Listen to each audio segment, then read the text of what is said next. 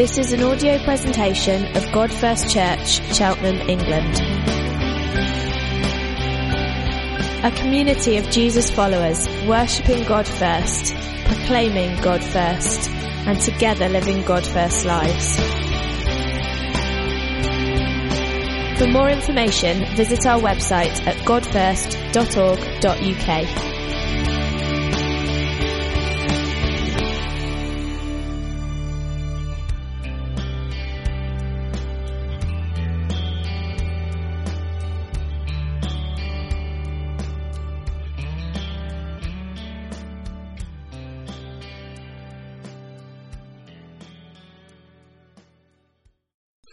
It's really great to have you with us. Um, we're about to start a series called The Big Objections, which will be punctuated by guest speakers. Uh, so it, I don't know how long it will last. The, the aim of the exercise was for, to, to get you to, to try and talk to your friends uh, about different sort of issues. Matt Little gave me a card. It just said on it science. So that is the one card that is the basis of this week. Uh, so, so what I've done is I've cheated. I actually got an email from a group called Acts 29 that I did a survey about big objections. I got that through about, well, I don't know, four or five weeks ago. And also a, a friend of mine or a church, a New Frontiers church in Eastbourne, had also done a survey. And this is their results. Their, the church is King's Church Eastbourne. But uh, these are their objections. So, objects 14% of people were unhappy with church. If interesting, my wife uh, asked somebody and they said, Well, I just can't be bothered. Or they're a bunch of hypocrites. So that's a, that kind of one. People about is the Bible reliable? Uh, what about suffering? Uh, the character of God isn't God a mean, nasty, horrible person like sends people to hell? Um, what's, what there's no evidence, and then there's the big kind of hot potatoes. In fact, I had a, a text from somebody. I think she's I can't see her, but saying that she spoke to her friends and, and they said, well, the big issue is what about homosexuality and God's obviously completely obsessed with sex. Not that society is at all, it's God's problem. Evil, world religions, is Jesus the only way to God? Science, and then we work down to atheism, hell, and others. So, what I'm doing, if you want to get one of these up on the list, I'd like a real card from a real person in Cheltenham. So, I'm preparing them as we go. So I prepared this based on the one card that said science. I am going to do something on sex and sexuality, but I'm not going to do it next week. So at the moment, it feels like hell or suffering might be up there next week. I was going to do that at the dedication, but I didn't think that would go down well with the visitors. Okay, so, so this week it's um, Has Science Buried God? And I really need to crack on because I've got loads of stuff to say. Um, let me just make an apology. If you're really, really good at science, can I apologize? Because you're going to think this is too dumb. Michael's looking at his friends and saying, yes. And if you're really bad at science, can I apologize as well? Because you think, I haven't got a clue what you're talking about. So this is a really interesting. So as I'm preparing this, Naomi says to me, oh, I'm not really interested in this, so it's good that she's on kids' work this week. And other people said, Oh, that sounds really interesting. So we're going to do Has Science Buried God? So this is the sort of questions you get about around science. Uh, if we'd had loads of cards in, these are the sort of questions. Isn't believing the Christian faith anti science? You cannot believe things that science cannot prove. That's an interesting one. We'll look at that one. Hasn't the Big Bang and evolution made belief in the Creator superstition? and so-called miracles like the virgin birth and that kind of stuff. So those are the sort of questions. We're not going to tackle each one as we go because, you know, I don't work that way. I'm kind of much more of a random sort of speaker. But we'll kind of get to those. Now, it's interesting. I went to see uh, the film uh, The Theory of Everything. Who's seen that film? The Theory of Everything? Harry so, a plot spoiler, he does end up in a wheelchair. it's about the life of. oh, no, that's it. Yeah, it's about the life of Stephen Hawking, who's a cosmologist. Uh, obviously, it was, it was uh, at Cambridge at the time. But that's a fact, that's knowledge, history, so there'll be no history. If you're saying, actually, science is the only way you can know anything, then there'll be no history. Um, there'd also be no law. You couldn't ever take someone to court and put them in a courtroom and say, How do we know that this is true or not? You couldn't do that. Because actually, you couldn't do an experiment or a te- repeatable experiment in a lab to show who somebody, somebody did it. You couldn't do a repeatable experiment to say, Did Jesus really die on the cross? Did Jesus really rise from the dead? You couldn't do an experiment to know uh, uh, what happened the other week in Paris. You couldn't do an experiment for that. So we're saying that we rule that out? Actually, you, you, you can't really do an experiment to, to, to know what's right and wrong. So morality's gone if, if, we agree with Bertrand Russell. And actually, you can't even believe really, really important things like this. Ah. So it's a photo from an iPhone of my wife and I. You can't do science to prove that I got married on the 21st of, you'll be shocked now, 21st of December 1991. I know some of you are thinking 80. 1991. You can't do a science experiment. So there's, there's no personal experience, there's no history, there's no literature, there's none of that. You can't actually do anything like that. And in fact, it's, it's interesting that, whoa, let me just Bertrand Russell is actually making a can you test his statement by science? Let's go back to Bertrand Russell. Can you test Bertrand Russell's statement by science? Michael is nodding, so I feel good. Okay, can we test that by science? Can we test his theory in a lab with science? He's a philosopher. That gives you a clue. You can say yes or no at this point. No, why not? Because it's a matter. He's making a philosophical statement, isn't he? He's making a, a statement. So, by his own account, what he's saying isn't true. Everyone's like, I'm not getting this, but do you see what I'm saying? You can't test that by science. It's either a, it's a matter of belief, it's a philosophical statement. So, so interestingly, so, so when we talk about science, we, we're really thinking, well, what, what does science talk about? What doesn't it talk about? So let's, for example, ask the question, what is love? Um, if you Google it, you get a song by, who's it? Yep, Haddaway. Thank you. It's quiz night. Yeah, you get Haddaway. But, but if you go down and Google it yourself, you go down and you find actually in, in October uh, 2012, The Guardian asked this question What is love? It said that what is love is the most Googled statement um, on, in, on Google in 2012. I don't know what it would be now. And it asked this question in the Guardian what is love? And it had five theories on the greatest emotion of all. Now, I'm going to use four because I couldn't understand a word of what the psychoanalyst said. I read it and read it. I thought, have no clue what you're talking about. So we've only got four here. But the, the scientific explanation is love is chemistry. Now you might say, oh, it's emotional chemistry. But actually, what they're saying, the scientists, is it's really an interaction of the chemical hormones and the nerve cells in your brain. There's no such thing as love, it's just chemicals and nerve cells. That's what the scientists would say. The philosopher, would, they asked, the philosopher they asked said this Love is a passionate commitment. The novelist said, Love drives all the great stories, including the big, big story of the Bible. And the Catholic nun says this Love is more, more easily experienced and defined. Yet, enfleshed in the life of another, it results in acts of generosity, kindness, and self giving. Now, which of those is true? They're all true. They're all actually looking at love from a different point of view. So if you said to your, if you have a partner, you know, a wife, a husband, uh, or you're going out and it's all good, and you say, let's kiss, you wouldn't say to them, Do you want to exchange microbes and carbon dioxide with me? you wouldn't say that, would you? You'd say, Well, let's kiss because it just feels good. And you, the part, your partner wouldn't say, No, but it's just all chemicals and hormones. There's no such thing as love. And it's really interesting because actually you've got to understand what science is really doing. So here's, about, here's this. Here's this picture I took on uh, with the snow. Did you enjoy the snow? I got straight up on the hill with my dog, which I can do in my flexible kind of job, walk my dog. This was the snow on Wednesday. Uh, quite thick, wasn't it? Eh? Pretty good.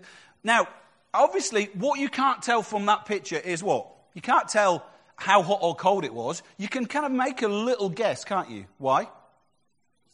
There's some snow on the ground, but actually, by three hours later, it all gone. So you can't really know that actually, was it below freezing or not? And you can't, what else can't you know? You can't know did I, that I felt great that day. How exciting to walk in the snow like a big kid. My dog was all over the place. It was just lovely. I didn't even pray, I just enjoyed the snow. Sorry about that.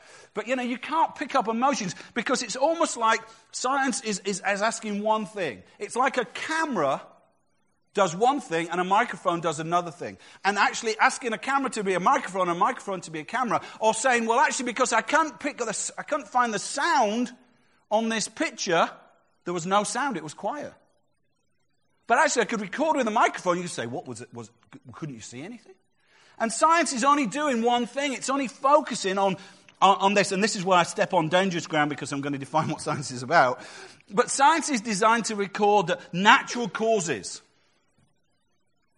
It, it's another thing to say that uh, what it records is the only reality. One, uh, one philosopher said, it, science is like looking for your keys under the lamppost because it's easy to see the keys there. Imagine you lost your car keys, you were out in town, you lost your cars, car keys, and you say, Well, I'll look under the lamppost because the light is good there. And actually, and, and it's, it's saying, Well, actually, all, all the lampposts, I'll just look in the area that the lamppost shines light on. As if there's no reality outside of that. And that's, and, and saying that, that science is the only answer, or science has got the only stuff, isn't true. So actually, it's not true that, that faith and science are, are, are enemies. So a lot of early science was based on the fact that actually God was rational. A lot of the early uh, scientists were actually both theists. They believed in God as well. Uh, but, but actually, but it's interesting when we talk about love. Nobody, actually, I, I thought nobody wrote a book called The Love Delusion. But actually, I Googled it, and there is a book called The Love Delusion. And actually, there's a copy, the picture. It's actually by this guy called John Carter, and he says, Love is not like Hollywood. Love, the love delusion. But most of the, the book you've probably heard is God delusion. So nobody says love is dangerous, irrational, and delusional. We base our, so much of our life on this thing called love that science is just uh, chemicals and emotion, emotion. But actually, when it comes to God, scientists suddenly feel that they've got opinion, they've got the right to say. So Richard uh, Dawkins is a biologist, but he feels he can make pronouncements about stuff that are really much beyond biology. And he says that, that, that actually belief in God is dangerous and irrational and delusional. So really what, let's look now and say, okay, let's just look at two approaches to how the world might be. So that, that, that was answering, it's science answering every question? Well, it's clearly not true. We all, none of us, so people say to you, like on the Alpha course or whatever, they say, I live my life by science. People have said that to me. But, but you say to them, do you love anyone? And immediately they, they, they, they, make decisions based on things that are not scientific. They make decisions based on their beliefs. They make decisions on their philosophy. They make decisions on their background, on their history. They make all those kind of decisions. And they don't base it on science. So actually, sometimes when people say, oh, my life is based on science, actually, there's no such thing as a life based on science. We all know that there's wider things like literature and music and other things that, that inform and uh, give us uh, truth. Okay, so let's just take two worlds, two views of how the world. Assume there's two. One that's got the Christian view that's got there is a God. So the Christian view would be there's a creator, there's an eternal, infinite, uncreated. So it doesn't. So questions about, by definition, God doesn't have a creator. So questions like who, who created God? By definition, God is uncreated. So eternal, infinite, uncreated, rational. That means he, he thinks does things in order, good and loving, who is the foundation. They actually, theologians call it the ground of, but I thought you wouldn't understand what that is. Is the foundation uh, for the existence of everything. In everything, there's this God who's infinite, loving, kind, eternal, good, and He is the, the, the cause of everything. He creates everything. That, that, that's what the kind of Christians would believe. Now, what the, the atheists believe this that the being that we call God does not exist and never has. And everything we see is a, is a result of undirected. Undirected, that means there's no, in, no designer, no person, no personality, no kind of pattern. Undirected, just random forces acting through chance and time. So basically, those are the two worlds that people see the world. These are God created it, or it's undirected forces. And I would say, if you talk to most people in Cheltenham, they would say, oh, yeah, I don't believe there is a God, it's all undirected forces. But what I want to do is raise four questions that might make them think, ah, maybe it's not so clear cut. Because remember what um, Richard Dawkins says any rational person is going to come to that point of view. We used to be superstitious and believe in God and Creator, but now with rational and sensible, we're going to realize there's no such thing. So the first one uh, is, uh, I need to just quote my source here. So, Andrew Wilson, who wrote, these are my books that I've used. Andrew Wilson wrote this book. If, whoop, not you, Andrew. It's the real famous Andrew Wilson. If God, then what? So it's a simple book on what's called apologetics. So he, he uses these four points, so that's where I got them from. This is a good one by Tim Keller. We always, always, always a good one, Tim Keller. The Reason for God. He talks, he's got a chapter about science. And this one is uh, an interesting one where I got my title from God's Undertaker, Science Buried God by uh, Professor John C. Lennox, who's a mathematician at Oxford. So we're impressed with him. Okay, church leaders, mathematician at Oxford. You know, you can see what you're going to get. Okay, so the first, the first thing then is the existence of something out of nothing. Let's just work this one. The atheist's idea is that 15 billion, might be less, might be more, might be 13.7, but let's not fight over the odd billion. Uh, 15 billion years ago, suddenly, and for no particular reason, and without any outside agency, the universe exploded into being with a big bang. That's what the atheists believe. Now, it's interesting that, that science, way back, actually believed that the universe was always there. They believed the universe was eternal. And people like Stephen Hawking and others actually, and when they saw how the universe was expanding and looked at how light moved and how you measure it, it's called the redshift, and all that kind of stuff, they realized, oh, the universe is expanding. So maybe it, it, had a, a, beginning, and they worked back to this idea. And Stephen Hawkins in the film talked uh, about his PhD, where he says it all started from this singleton point of of mass, this kind of dense point of mass that exploded, like, like you get in the middle of a black hole. That's what they talk about in the movie. And so the idea was that, you know, 25 million years ago, there's nothing. 20 million, billion, billion years ago, there's nothing. 15 billion years ago, there was nothing. And then, bang, suddenly, everything explodes into being. Uh, my friend Andrew Wilson has called this, um, he calls it the virgin birth of the cosmos. Now, I don't know if you, uh, if you ever talk to somebody, they say, oh, I can't believe in Christianity because the virgin birth. How ridiculous that, that, uh, that, that, Jesus could be born with just a woman without a bloke. It must be a lie. It must be a con. It can't possibly happen. You know, babies don't just come out of nowhere. Imagine Mary trying to explain, look, I never slept with anyone. Yeah, right. Babies don't just come out with nowhere. But it's a virgin birth that God just did it. And everyone goes, You stupid people, how can you believe that? Andrew Wilson says, But atheists believe in what's called the virgin birth of the cosmos. It just came out of nowhere. I didn't know what happened. it just came out of nowhere. Bang. Undirected. No, nothing else happening, and out it goes. We do this big explosion, and out it comes.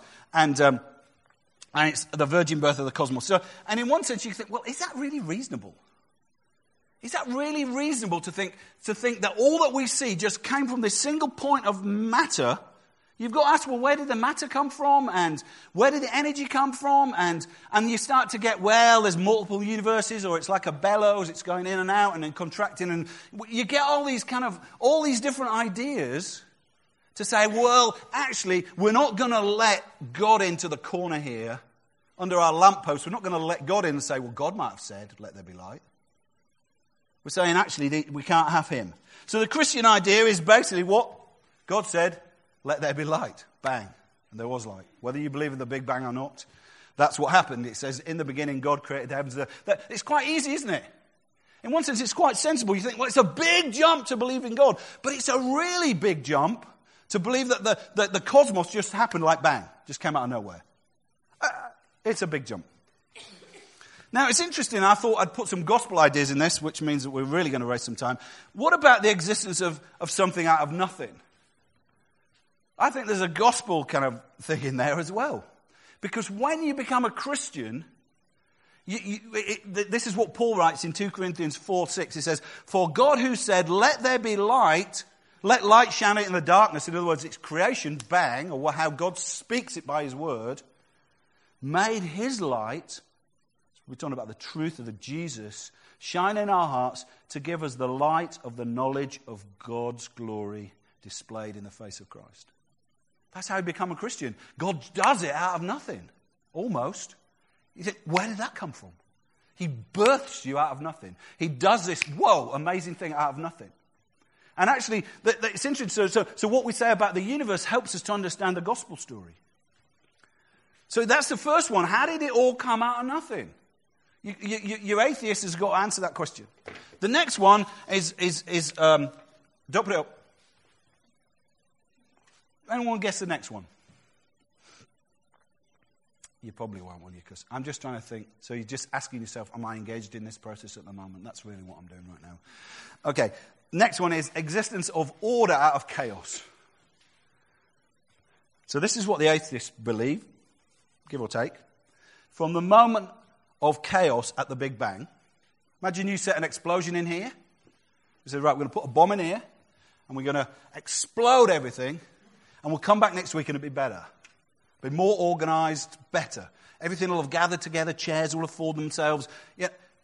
So that's the kind of thing that, that from the moment of chaos at the Big Bang, with only time and chance and undirected forces operating, the universe developed complex, ordered galaxies, stars, planets, living cells, and you and I. If you've got a child or you've got a teenager, and they said to you, you said, tidy your room. And they said, Well, no, I'm not going to tidy my room. Tidy your room. You are going to tidy your room. And they said, No, just leave my room. And the forces, uh, undirected forces of chance and time will tidy my room for me. You know it's, you know it's not going to work, don't you? Because actually, without getting too complicated, actually, everything doesn't gather itself together, everything spreads itself out. Second law, thermodynamics, there's a big discussion about it. I'm sure that Michael and others would say, well, it's really about heat and it's not really about other things. But let's not hold that. But the whole idea is that order doesn't, order doesn't come from chaos unless somebody orders it. If you leave your garden, as I like to do, it doesn't suddenly bunch nice hedgerows and, and flower beds and stripes on the lawn. It doesn't, does it? It creates a different kind of order that God has put in place called uh, well, we won't get to that. I was going to do a bit of biography, but we're all short of time. But you know that actually the natural order of things, that things don't, the order doesn't, order doesn't come from chaos naturally. If we left this building with undirected forces of chance and time, it would gradually fall down. You know, you go to Rome and the Colosseum, that's what happens. Sometimes it's blown up by invading armies. This might happen in Cheltenham, who knows. But generally, this building would fall down if they didn't maintain it because actually, the, the, it's chaos, disorder is the natural flow of the universe. But actually, what the atheists are saying, no, no, no, no, order comes out of everything. We just have this big explosion, and suddenly everything gathers itself together. Planets and stars gather themselves together, and uh, chemicals gather themselves together and make complicated cells, and cells gather themselves together and make me. How amazing. We obviously, it's easy as a Christian because you can say, well, actually, God did it all, but that's what we're doing. But it seems incredibly unlikely. The Christian idea is that God finally balances the forces in the universe. They're not undirected, balances them for the conditions to form all those things I've mentioned about. This guy, Francis Collins, is a, a member of what the project called the Human, Human Genome Project. He's now a, an advisor for Barack Obama on science, so you can make your judgment on him. But he said this uh, he believes in evolution, but he's a Christian. Let's not have that debate right now. Time won't allow me. But let's just look at this order out of chaos, what he says about that. He says, when you look at the perspective, when you look from the perspective of a scientist at the universe, it looks as if it knew we were coming. It's this idea of the cosmic welcome mat. God's put this mat out that says, welcome home.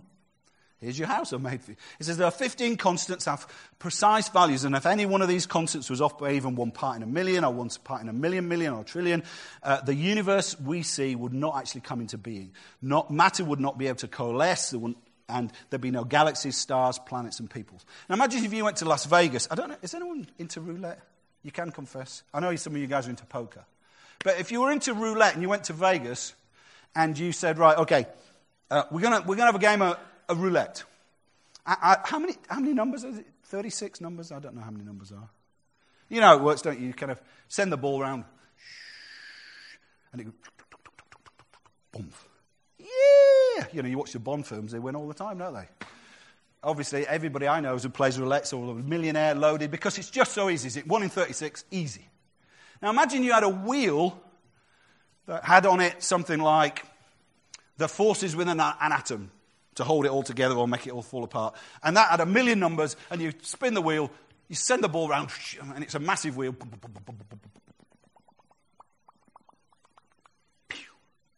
Yes! Amazing! One in a million chance. You say to the casino owner, pay out. He says, wait on, buddy. You've got to do that 14 more times. So off you go again. Force of gravity. Oh, amazing. It lands again. One in a million. Whoa. So we've now got what you can do the maths. You add the, the noughts and you get how much. It's one in a billion then, isn't it? One in a billion chances that happens. And you say, the TV cameras come and the papers are interviewing. You say, this is amazing. One in a billion. You say, no, we've got another 13 to go. You do it again. You do it again. And every time lands on the number. You come, and you've done it 14 times, and it's like uproar. It's on all American TV, or, or the kind of gambling channels in the UK are showing it. I don't know. I'm not really into that. I'm really off my, off my notes here. But, but imagine you came to the last, num, the last wheel.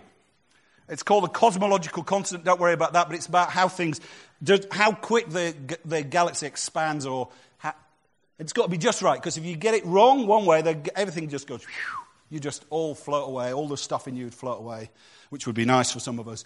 Uh, or in another way, everything just collapses in. So you've got to get this number right. And actually, it's one with 60 zeros. Now, the number of atoms in the universe is about 1 with 120 zeros, maybe, whatever, but it's lots. But imagine you've got this roulette wheel and it stretches out into the far reaches of the galaxy, uh, of, the, of the universe, 30 billion light years. You know, you've got to be really strong to get the ball to go around. It goes off beyond Pluto. away, uh, the ball's shaking around out of the galaxy into, into the Andromeda. It's whoa, whoa, whoa, and it comes back. Yes! Misses by one. That's it. No universe. You've got to go again and you've got to spin the four, 15 wheels and you've got to land every single ball. That is the chances we're talking about. It's more than twice the number of atoms in the universe. That's the chances of all these things being balanced. But the, the atheist says, no, it just happened. The order of, order of Christ, what's the gospel idea? The gospel idea is at the cross, Jesus takes the darkness of sin and disorder of human sin and brings new order to it. He, he, he brings order out of chaos. That's what God does. That, that, sin brings disorder and decreation and scatters stuff around and messes up lives and explodes lives apart. But, but, but the gospel brings lives together, it brings wholeness. That's what, what Jesus, is, Jesus is doing. So God says, let there be order out of chaos. And shows that can be done. But the, the atheist says, well, it's just blind chance, isn't it? A couple more. with me so far? So the universe happening by chance, out of nothing? The universe has been finely balanced. We could go again. I could set up another 20 wheels, actually, called the rare Earth hypothesis, and we could spin the wheel again for the Earth being the right size, having water, having near a sun, blah, blah, blah. We could do all that again. But we think, no, the, the numbers get too big then, don't they? How about this for a big question? How does life come out of nothing? Non living matter. The atheist idea is if you have the right mix of chemicals and energy and chance and time, then life with living cells and complex DNA, that's the stuff inside the chemical code, inside the molecules, that'll happen. Yeah? Life comes out of nothing. You could, I, I, am struggling, I'm trying to be clever like Andrew Wilson. Let's call this the resurrection of the cosmos. Yeah? There's no life and life comes. Everyone says, You believe in a resurrection? Life comes out of nothing. He's dead. He's in the grave. No, he cannot have possibly died. He's dead in the grave and life came. That's rubbish. That's irrational. But that's what you're an atheist. You believe that that's what comes out of chemicals. You just get these chemicals, water. And everyone says, oh, they did this experiment with a few chemicals and they pinged it with a bit of electricity like lightning and bang, amino acids. Or whatever. I don't know quite what it is. But actually, the, the, the, the idea that that would, would happen is just crazy. Let's jump a slide, Andy. What do the Christian view? Not because we don't know it, but God says, let there be life. He says, actually, we do it. It says, Jesus says, I am the resurrection and life. He says, the, the Father has given the Son to have life in him. You get God, you get life. But if you, got, if you haven't got God, how do you get life? This is a guy, a geneticist, out of this, quoted in this book. Genesis Michael Denton says this The break between the non living and the living world So, in other words, you've got a nice crystal, quartz crystal, all nicely arranged, or some kind of mineral, you know, animal, vegetable, mineral. You've got animal, sorry, you've got mineral. The, the complexity between that and the vegetable or the animal is massive. It says, it represents the most dramatic and fundamental discontinuities in nature. Between a living cell, just a little living cell, a bacteria, and the most highly ordered non biological system, there's a chasm as vast and absolute as it's possible to conceive. How can you get from there to there? Ah, just chance and time. What you need is chance and time. But actually, I watched a program, and you must watch it. I watched a program, Google it. I think it's on, you can still find it. It's called The Secret Life of a Cell. It was done by BBC, and you can find it now. if you think, oh, this is interesting, go home and watch this program. It's, it's, it's not actual electron microscope footage, but they've animated what you'd see through electron microscope, and they show you inside this cell, and it is absolutely mind boggling. All the different things that are in there, kind of, and it shows like proteins walking along other proteins, and it's like, what is this? It's like a big city of stuff going on. Uh, Bruce Albert, as Americans, good to quote Americans because we're gathering a few, he said this each cell is a veritable micro miniaturized factory with thousands of inc- exquisitely, sorry, functioning pieces of intricate molecular machinery made up of hundreds of thousands of millions of atoms. Inside your little cell, there are these incredibly complex little machines, like little power stations and, and little kind of zips that kind of unzip proteins, unzipping, unzipping themselves, and things that walk along them. It's, it's mad, isn't it? Don't do A level biology. When I did biology, I did A level biology, and this is what we drew for a cell a little circle, the membrane, and another circle, the nucleus. And I thought, man, I understand the human cell. Whereas now it's like, whoa! Massive. Crazy. Just these complex machines inside. How do you get them? They're, more complex than any human machine. Right in the middle. And then in the middle of the middle, there's this code made of four chemicals that, that's actually so complicated that each cell's got like six foot of it. Imagine how, we just take a cell from Josh and then just stretch it out. All the information, like this big long DNA code, six foot in each cell. And it's like this code in the middle of the, the cell that says, tells the cell what to do. Be a piece of beard. How does the, how does the, how does the cell know to be beard? I don't know what beard is like. Just read the code. Uh, have you watched the, the code breaker thing, the, the, the, film about, what's his name? The imitation game, the guy that break the, the code, the, the, the, the kind of German Enigma code, imitation game. And they have to build this really complicated machine. 69 billion different 69 million different combinations, and they have to break the code. And actually, they break it by reducing the number of them. Whereas actually, the code inside your cell to tell your cell what to be is much, much more complicated. Infinitely more complicated than that. It's like Richard Dawkins, who wrote The God Delusion, he said this What lies at the heart of every living thing is not the spark of life. It's not some mystical thing called the spark of life. He says it's information. It's words, it's instructions. Think of a billion discrete digital characters. If you want to start understanding life, think about digital technology. So, my question, Richard, is how did that code get in there? You know, to have a code, you have to have a code writer. And you have to have a, thank you, GCHQ, code breaker. You have to have those. How did that code get in there? How did those chemicals know what to do? How do they know how to read it? Oh, it's just digital technology. It came in there. It just happened. That jump to make organized life, to make the, the cell with a nucleus is like the mass. It says it's bigger than the universe coming into being. So complicated.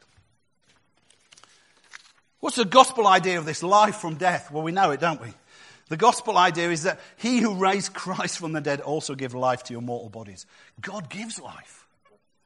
He brings order out of chaos into your life. He brings things that are not as though they were. That's what, that's what Abraham says about God. He calls things that are not as though they were, he speaks them into being out of nothing. And he brings life where there's no life.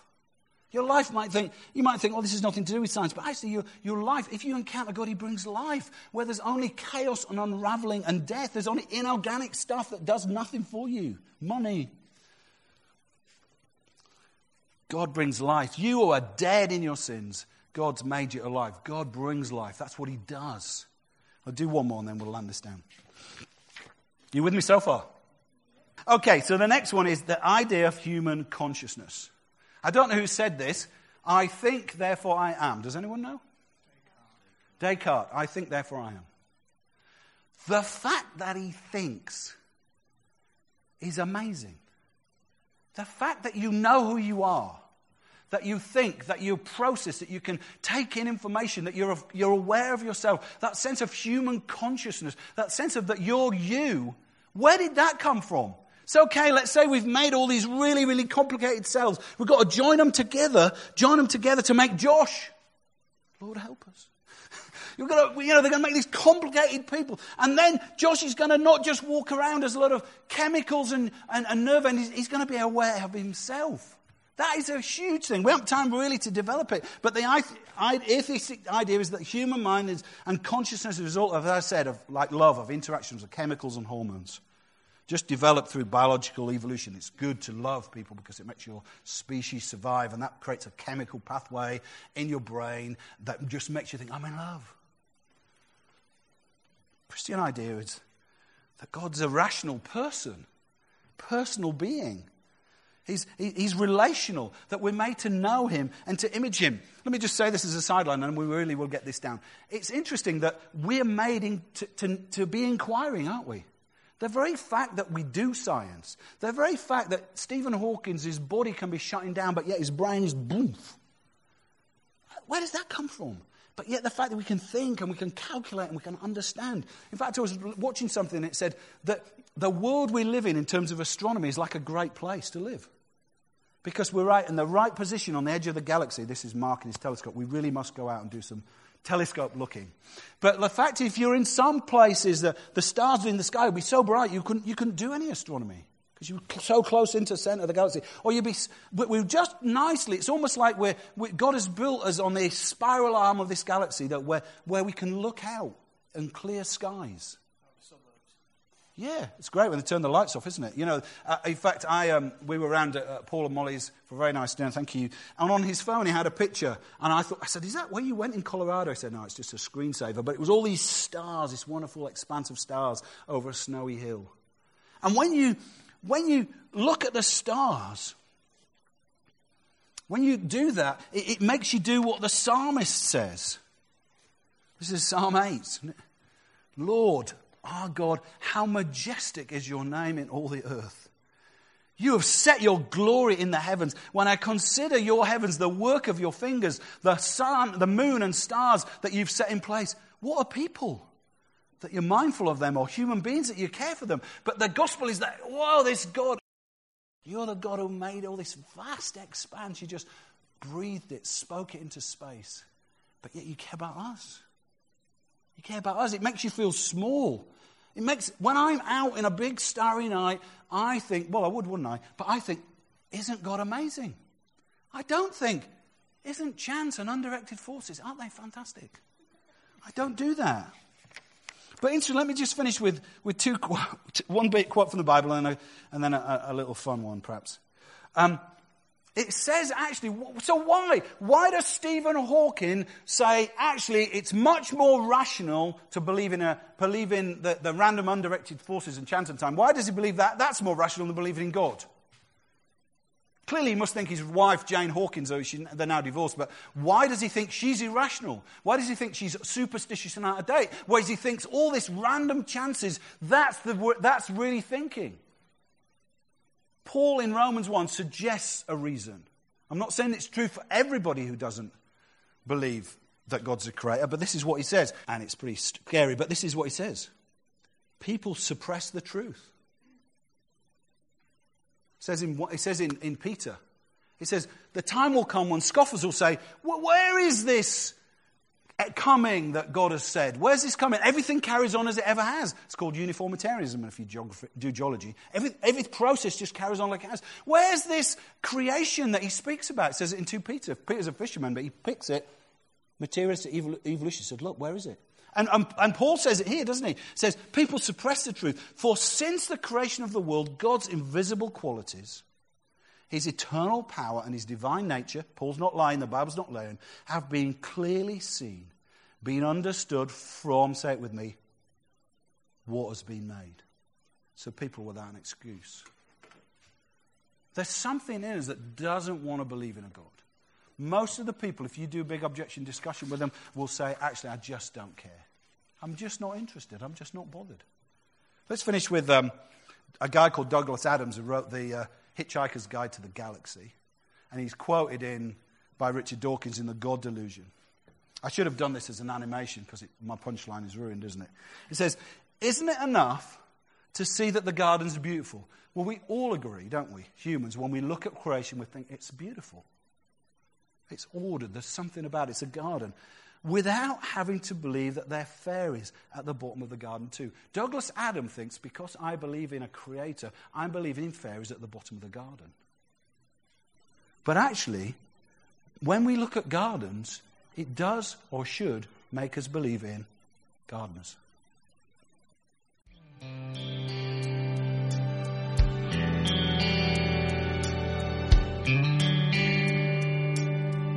For more information, visit our website at godfirst.org.uk.